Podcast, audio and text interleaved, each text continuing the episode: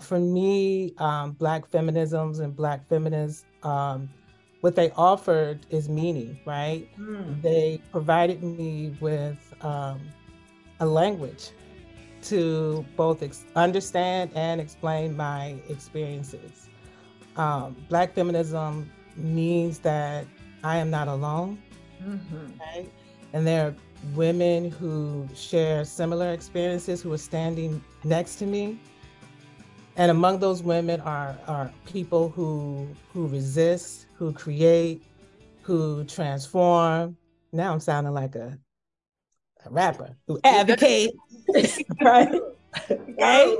You know, so uh, and they and they serve as a source of inspiration for me, right? But at its core, uh, it means it means that I matter, right? Mm-hmm. This chocolate black girl from the hood matters, right? Mm-hmm. When when the world and everything about the world is telling her that she is nothing, that she will not be believed, that she has nothing to offer the world of relevance. Mm-hmm. What it's taught me is that I matter.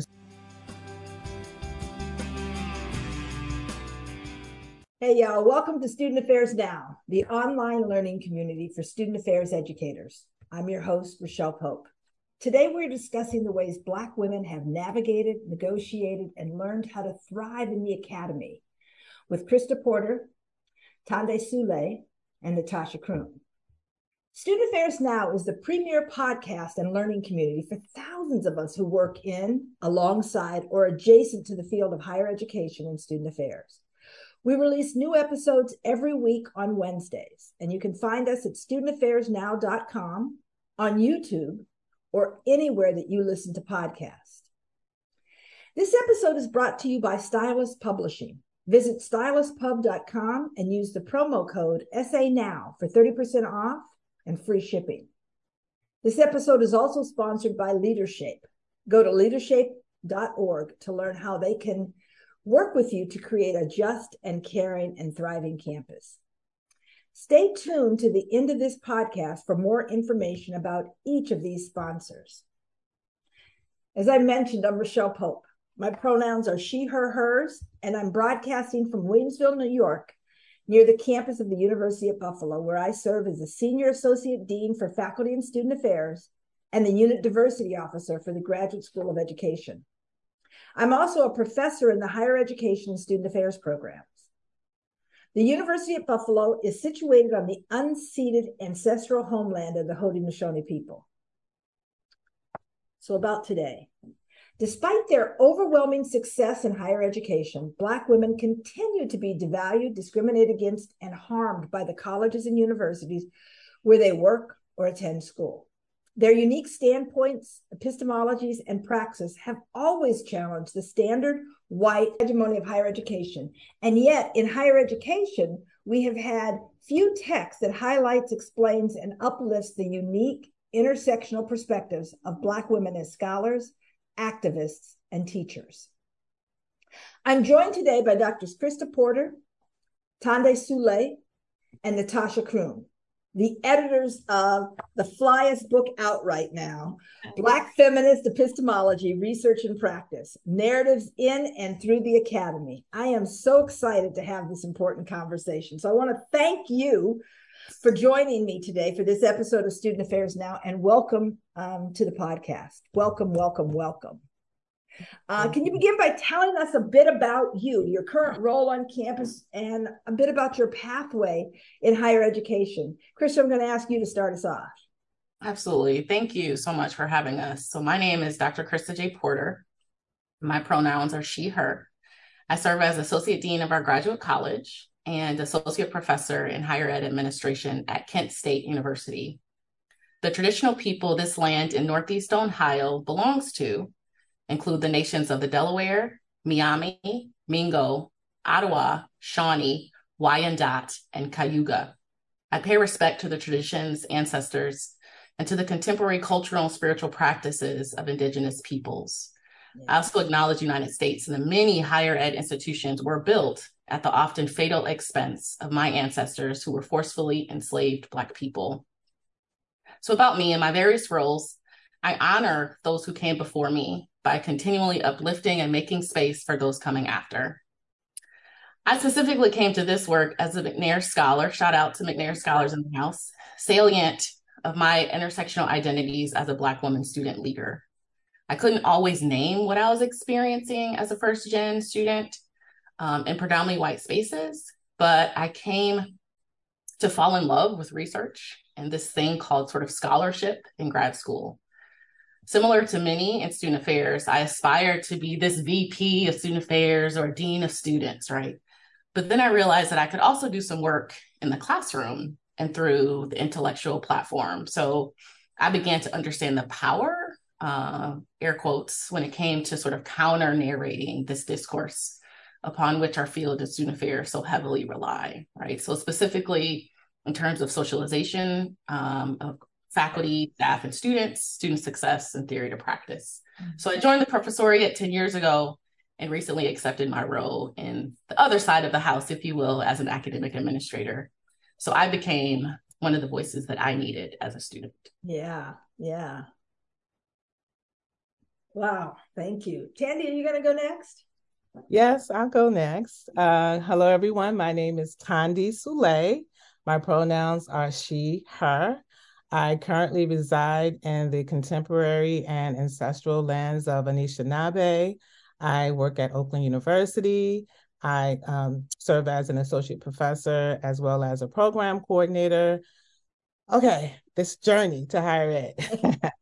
uh, until very recently, I was the first and only member of my immediate family who graduated from college. Mm-hmm. Right. And so um, that led me to think about how higher education can be more accessible to Black folks mm-hmm. and to poor people. Because mm-hmm. I was both, right?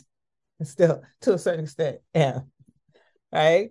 Um, and so my research, my scholarship focuses on uh, how people belong, particularly marginalized people, belong in higher education spaces, and with a specific interest in uh, looking at how people resist and transform in those spaces.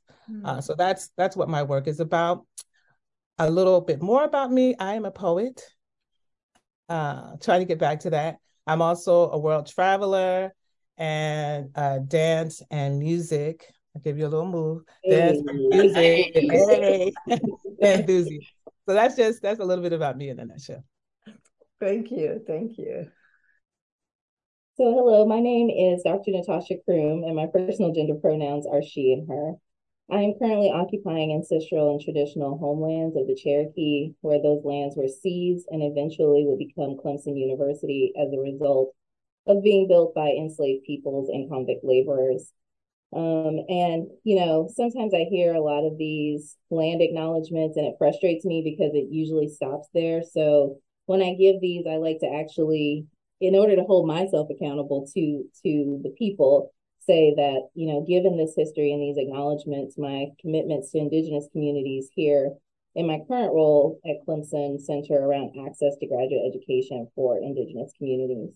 I'm the Associate Dean for Academic and Student Affairs in the Graduate School and Associate Professor of Higher Education and Student Affairs. My commitments to identifying and disrupting inequities and interlocking system, systems of oppression in higher education are really rooted in living, living as a Black girl and woman and learning from and acting alongside Black women, Black trans folks, women and men of color, and queer folks.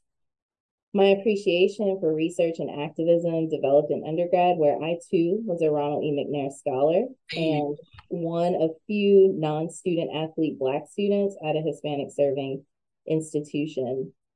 And, you know, I would say that I had a very what we used to call traditional over overly enthusiastic undergraduate experience so i was student body president president of the Texas A&M Chancellor Student Advisor Board, president of my sorority, president of the chess club and the billiards club. I literally started um, a Wednesday afternoon um, live broadcast where I would stand in the quad with a microphone, um, and it was called Politically Incorrect.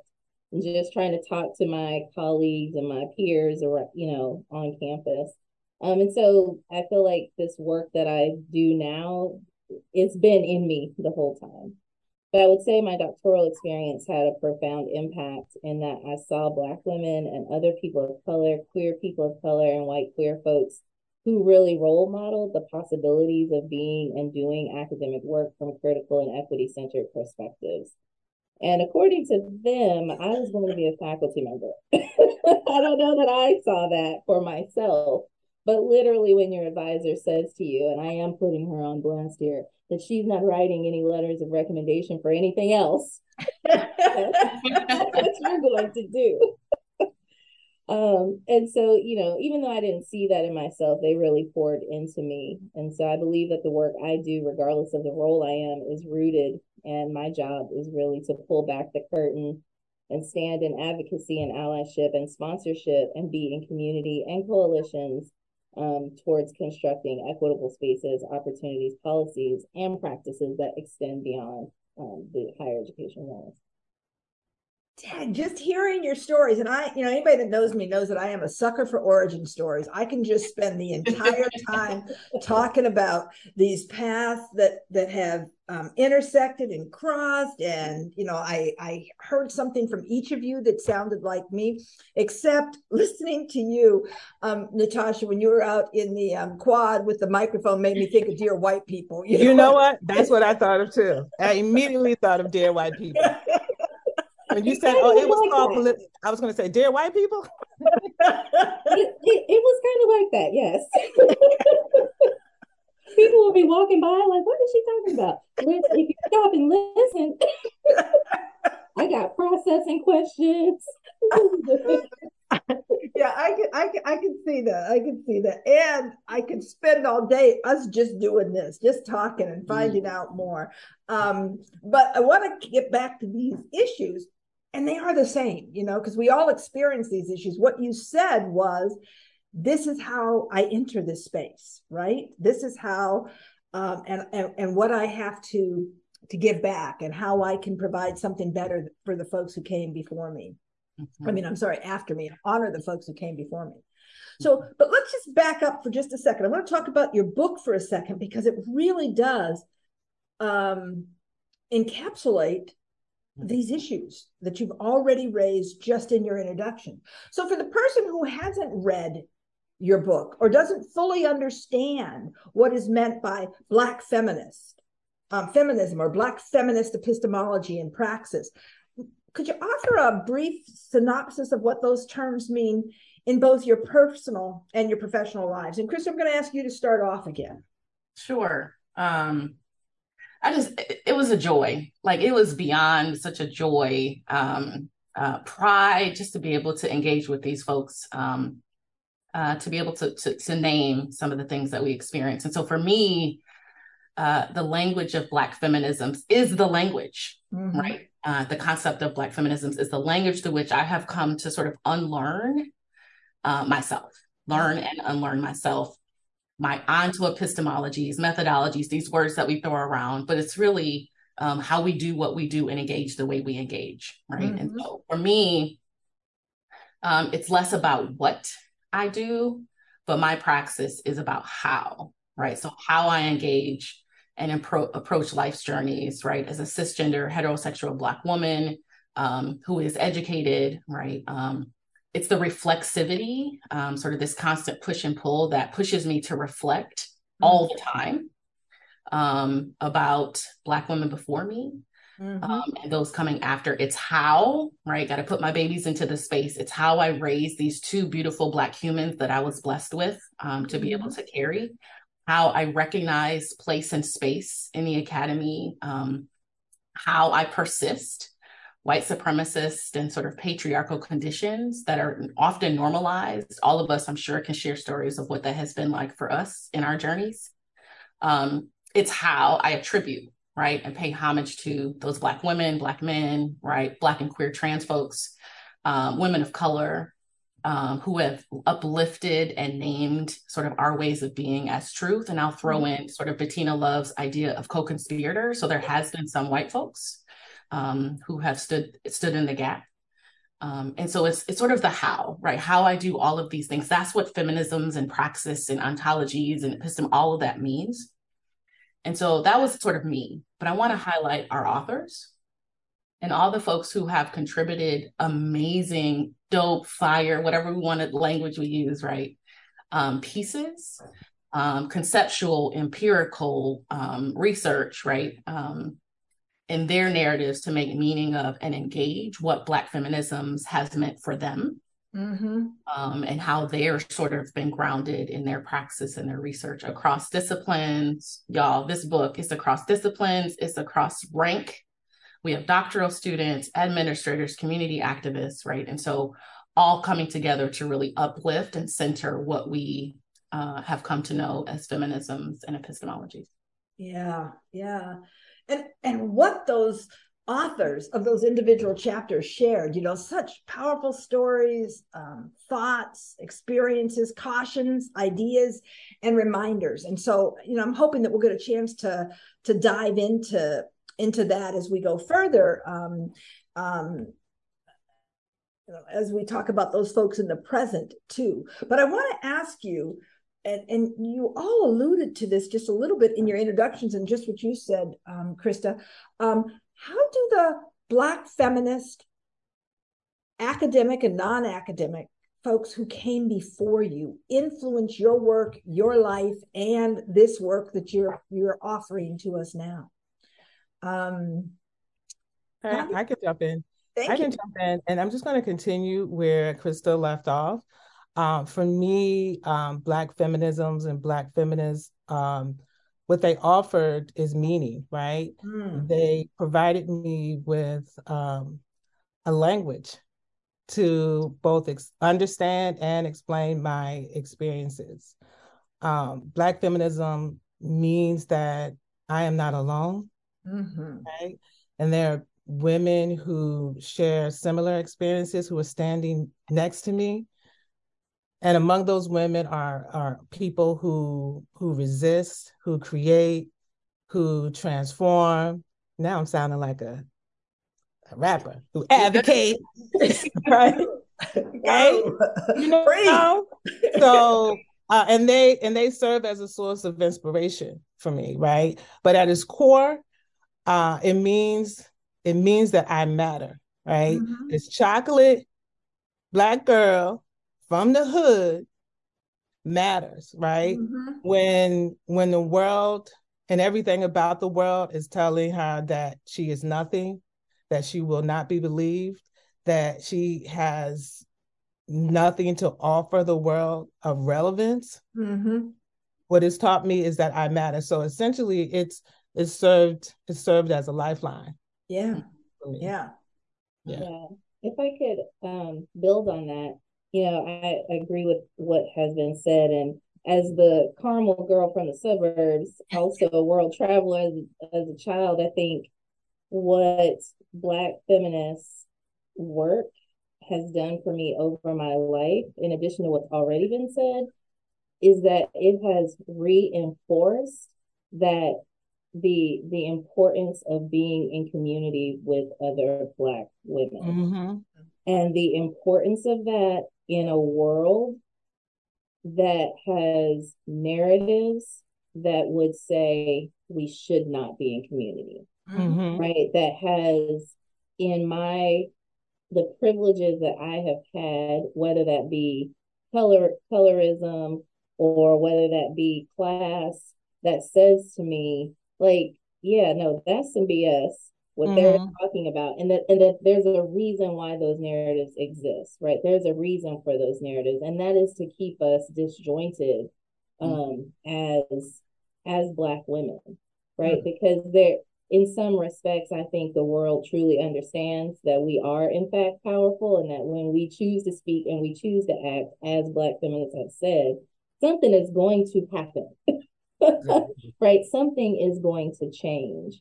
And so, you know, the people that have really been influential um, that I think do the work of, of Black Black feminism, and I think they would characterize themselves in many ways but you know, I I really always start with the work of Audre Lorde, and you know, of course, the Patricia Hill Collins and Kimberlé Crenshaw, Angela Davis, Bell Hooks, Nikki Giovanni.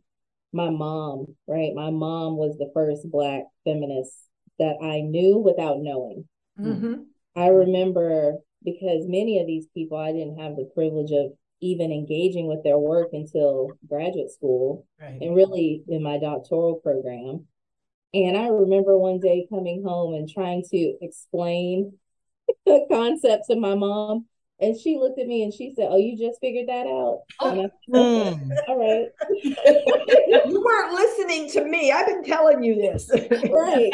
Yeah, right. And so in that moment, realizing like there was a lot of things that I understood that I was learning you know, from my home, which was being led by a single Black woman, um, and my home being filled with Black women and my aunts. Mm-hmm. But you know, I I didn't have that language. I think like Christa and Thandi, I didn't have that language, or that, and it's not even just language, but that deeper analysis and understanding to connect mm. what I was learning and had been learning my whole life in all the spaces I existed in, right to this like larger thing. And I think the work of all of these these artists and activists and scholars um, really helped to firm up in me what the fight is Mm-hmm. Right. Whether it was, you know, I read a lot of Elaine Brown's work as the 1st mm-hmm. leader, the woman leader of the Black Panther Party,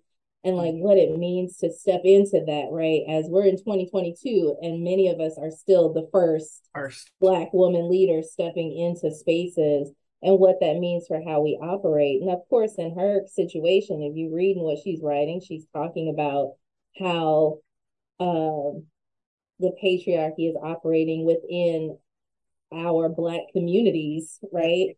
Um, and being a black woman leader in that space, in addition to white supremacy, mm-hmm. and really talking about that intersection of what that looked like. Um, you know, and the Lani Guiniers of the world who mm-hmm. were writing with um, Torres and talking about, you know, the miner's canary. And I think these things have just really, I think, taken a foot inside of me. You know, like mm-hmm. taking a hold and and really helped me to understand what it means to do the work of mm-hmm. being a black feminist, mm-hmm. if that's what we choose to call ourselves, you know. Right. You know, um I I can't begin to tell you how good this makes my heart feel, you know, because especially throughout this book, throughout this conversation so far, that it doesn't start today right? That the folks that you are pulling up and calling forth to us, you know, from the past, that I worry, you know, that there are so many. I'm in a different age group as all of you. I try to pretend I'm not. Um, but when I realize that people don't know some of these names still, Mm-hmm. and aren't still coming to them and that they want to start with the now and erase the mm-hmm. past mm-hmm. and the fact that you honor that and and bring that forward i mean Audre Lorde, my daughter's name is Justice Audrey. You know, she was named after Audre Lorde, And um, Justice Audrey. Mm. Pardon Yeah, yeah. And my son's name is Mandela Peace. You know, like so this is this was these folks were coming with us, right? And so just hearing you and reading this in the book, how it comes out that this is not a, a today conversation Mm-hmm. This is a continuation of a conversation that's been coming, and we're adding our new things to it with each generation. So but it's it like the, the past, the past lives in the present, absolutely, and informs the future. Absolutely, right? yeah. And at such a time when only the present seems to matter, mm. right? And so that you know, so it made me think about why was this book needed at this time? You know, what does Black feminist epistemology and praxis offer us at such a critical and challenging time in the world, in the US, and in higher education? Well, higher education doesn't exist in a vacuum. uh, this country is at a crossroads. Mm-hmm. Uh, we're still living in a pandemic, right? Um, we experienced one of the largest um, anti-racist movements, if not the largest in the, in this country. Um, we're experiencing um, we're at the height of political polarization. Mm-hmm. Uh, voting rights are being challenged. Women's bodies' rights are being challenged. Race conscious admissions being challenged. Uh, inclusive education, anti-racist education is being challenged. We're at the height of like gun violence and, and mass shootings. Um, there's an epidemic of Black women being abused and unalive, mm-hmm. right? So that means that the people who who are the most vulnerable, who are already vulnerable, are experiencing even more trauma. Mm-hmm. Right? So I think I think that our book offers hope, right? I think it offers hope because it centers on Black women, right? And it's and Black women are particularly vulnerable Mm-hmm. Um, but not just centering on Black women. I mean, it's about Black women using their everyday experiences, their everyday knowledge to to um, to create and to engage in methodologies and pedagogies that that galvanize for social equity, both uh, within and outside of of higher education, mm-hmm. right? So I think for those reasons, I think for those reasons, um, this book provides hope and it also provides a blueprint right? Mm-hmm. so so yeah I'll, I'll leave it there let someone else jump in. Yeah i think so when i hear Thandi name all the things that are happening i i can't help but hear and none of it is new Mm. I can't help but hear exactly. that, exactly. that, that none of these things are new, and sometimes I think about right, like we can't ignore like the role of increasing technologies that right that have allowed for more people to now be mm. engaged with some of these things. But the fact is that every single thing even global health crises, even if they haven't happened in our time, they are not, none of it is new, mm-hmm. right? Right. Like whether we're talking about HIV, AIDS, right? Pandemic, global health pandemic. That was just, mm-hmm. I was about to say 20 years ago, and I forget how old I actually am because it was, it was a little bit longer than that, but it's fine. you just stick with 20. Everything's 20.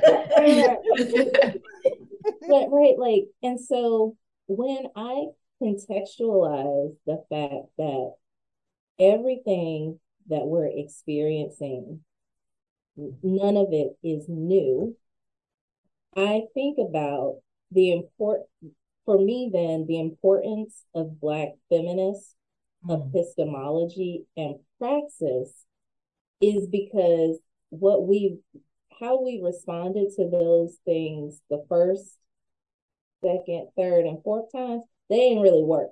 Mm-hmm.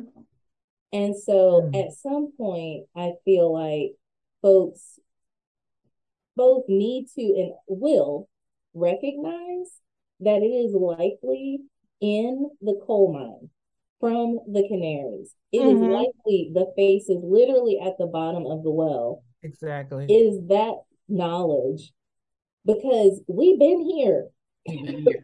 We we've been here, and while I would not argue that Black women have been thriving in any of those previous iterations of what we're seeing now, it might be in our experiences that folks, as Dr. Sule so eloquently put, and we can figure out a better way forward, a better way to address toxic environments, not only in higher education, but in the world. Mm-hmm.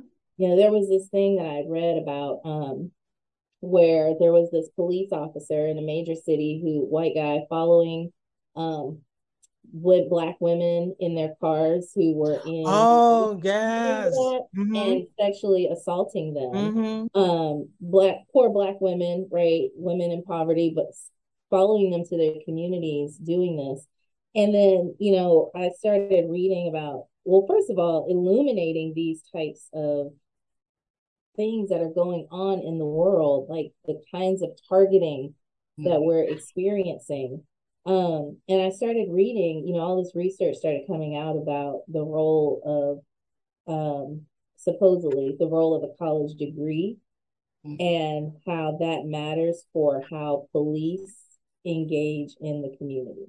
Mm-hmm. Right. So they were saying that police who actually go to college are less likely to be oh, okay. um in right doing these types of things or mm-hmm. you know police like engaging in police brutality and stuff and so it just really got me thinking about the importance of not just black women's bodies in higher education but our ways of knowing and our experiences and our thoughts and i think that this book really offers that as a starting point for a lot of people to begin thinking about you know what what our knowledge and our contributions mean to the world mm-hmm. mm. yeah Mm-hmm.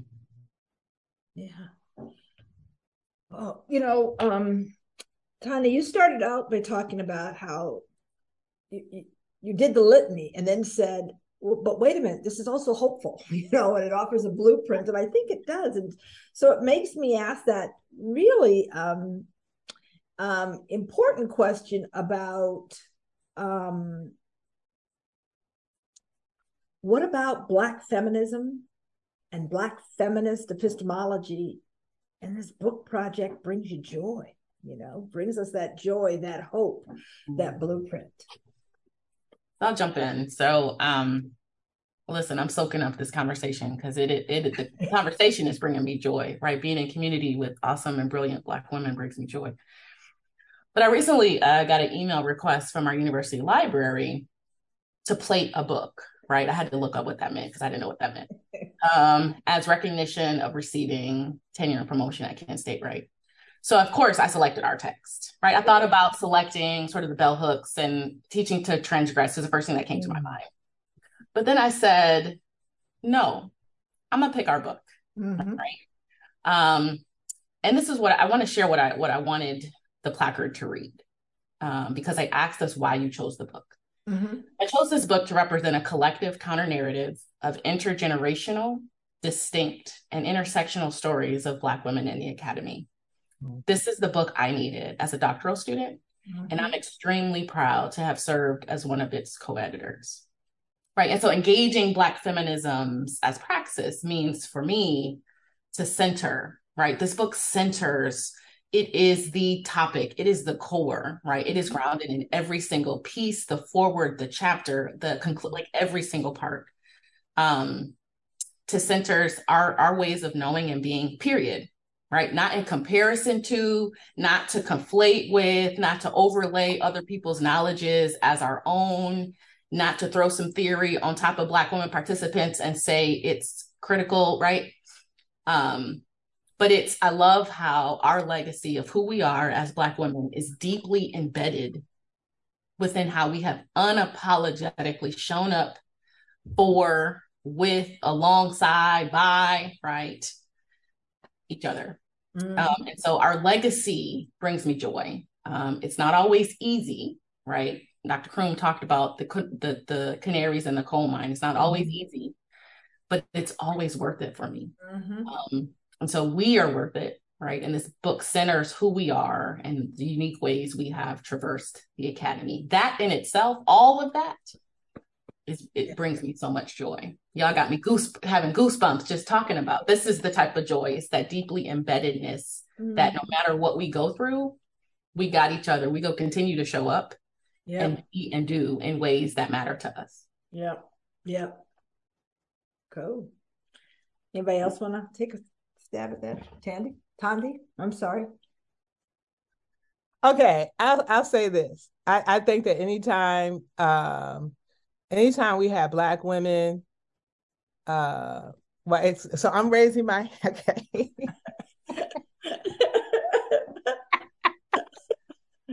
Oh, okay. Let me inside joke, but uh, so anytime we have black women who uh, can uh, name, uh, reclaim, um, and affirm themselves, right, and therefore like assert their humanity, uh, that gives me joy.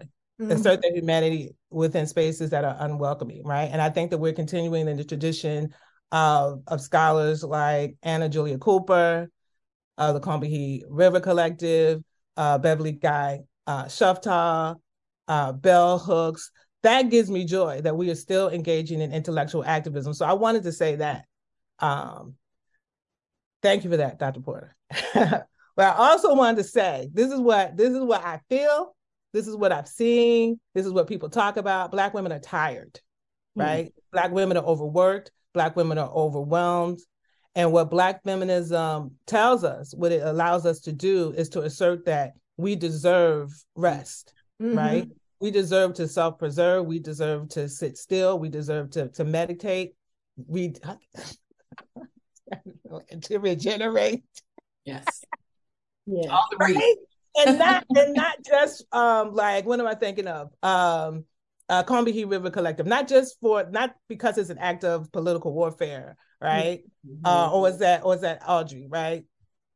But because simply because we're human. Mm-hmm.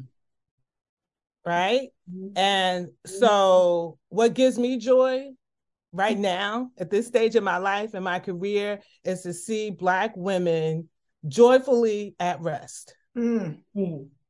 Seriously. Yeah. Joyfully at rest. Because well, we all work hard, right? Yeah. That blows me away. It's, it, it, it, it, struggle with a part of that. And I think it's so true. And so I this is where me um, having to change my head, turn my head to a different direction because both are true, right?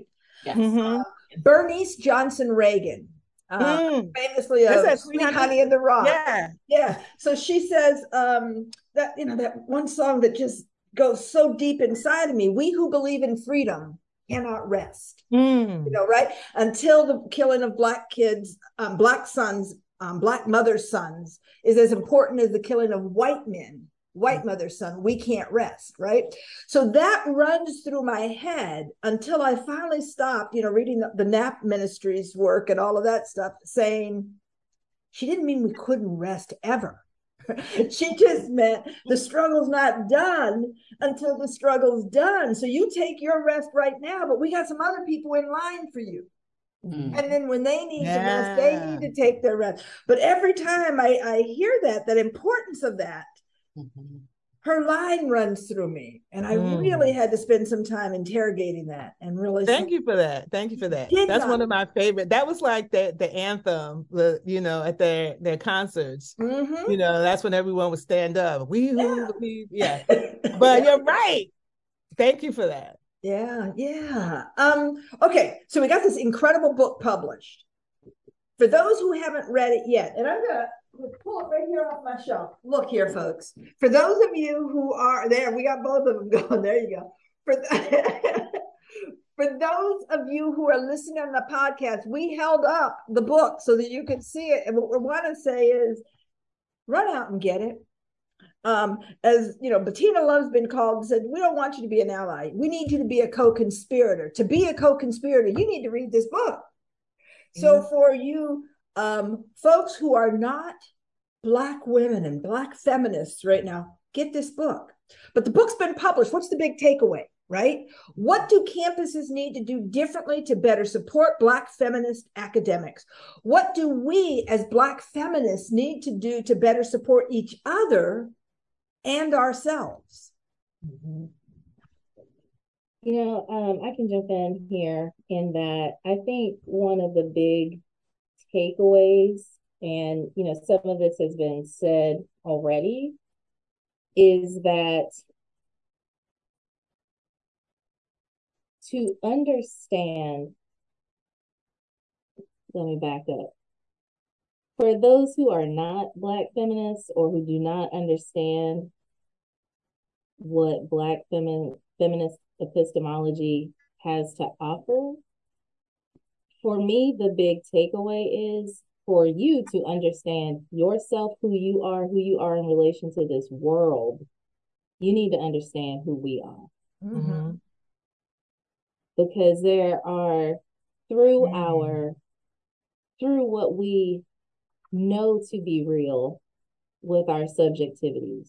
We know, right? We we know we and we see, we experience because of intersecting systems of oppression and privilege we there is an there is a landscape i think that black women are privy to whether good or bad that really needs to be um, understood to really understand the context that we're in so it's not just under right understand me and what I bring and how I see this space and this world to better understand yourself, but to also understand this thing called higher education.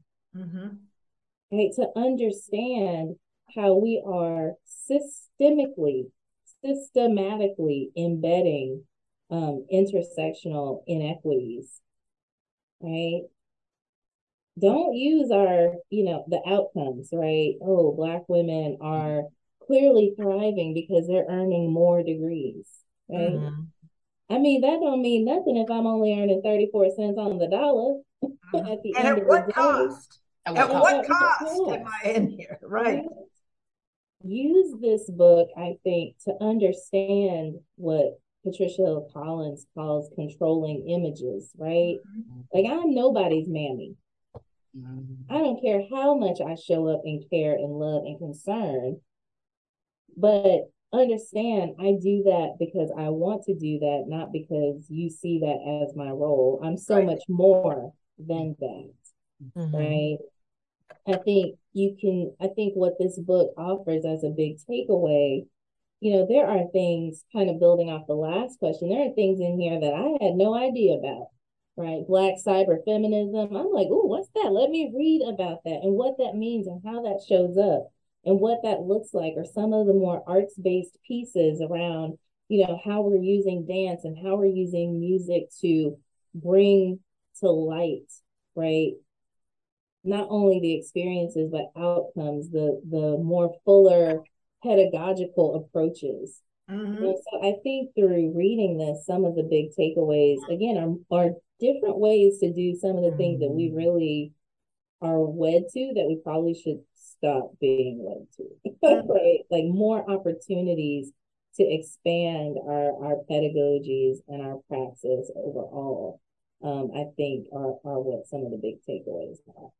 Sure. I think for just to add to that, thank you, uh, Dr. Croom. To add to that, for specifically Black women who are reading the text, um, learn how to own who you are, right? So we've talked about whether you're the loudest in the room, whether you're the quietest in the room, whether you want to rest, whether you're in the mode of sort of pushing and resisting and combating and disrupting, whatever that role is, um, own that, right? But then be in community with other people who can help mentor, right? And pour into um, who you are. If anything I've learned in this journey, in particular, read after working with this book, it's we all come to these spaces very differently, mm-hmm. and all of that is okay, right? Um, but for many of us, we're the only, we're one of few, we're the 1st um, and so we have to be able to tap into other folks who can continue to pour into us. Mm-hmm. Yeah. You know, um, we are get, getting close to the end of the of this time for this podcast for this experience. And so i wanted to know if there's anything um you wish we'd covered but we didn't get to. Something mm-hmm. we should have um at least um send out into the universe. One thing about the text uh, that i really value and appreciate is that it's intergenerational. Mm-hmm. uh, what do we mean when we say that right um, we got the Deborah Harleys, right? We got the who, you know, who originated sort of this maids of the academy, right? Um, we got, you know, Auntie Sis Venus, right? Mm-hmm. Um, Evans Winters, who is offering uh, introductory remarks and really uh, highlighted how we say her name. Mm-hmm. Right. Uh, we already sort of mentioned Bettina Love, sis, auntie, right? Um, but also Adrienne Wayne, mm. right? Stephanie Evans, folks who said, mm. you know mm. what, I'm gonna endorse this book and I'm gonna put my mm. name on it and I'm gonna mm-hmm. share some thoughts.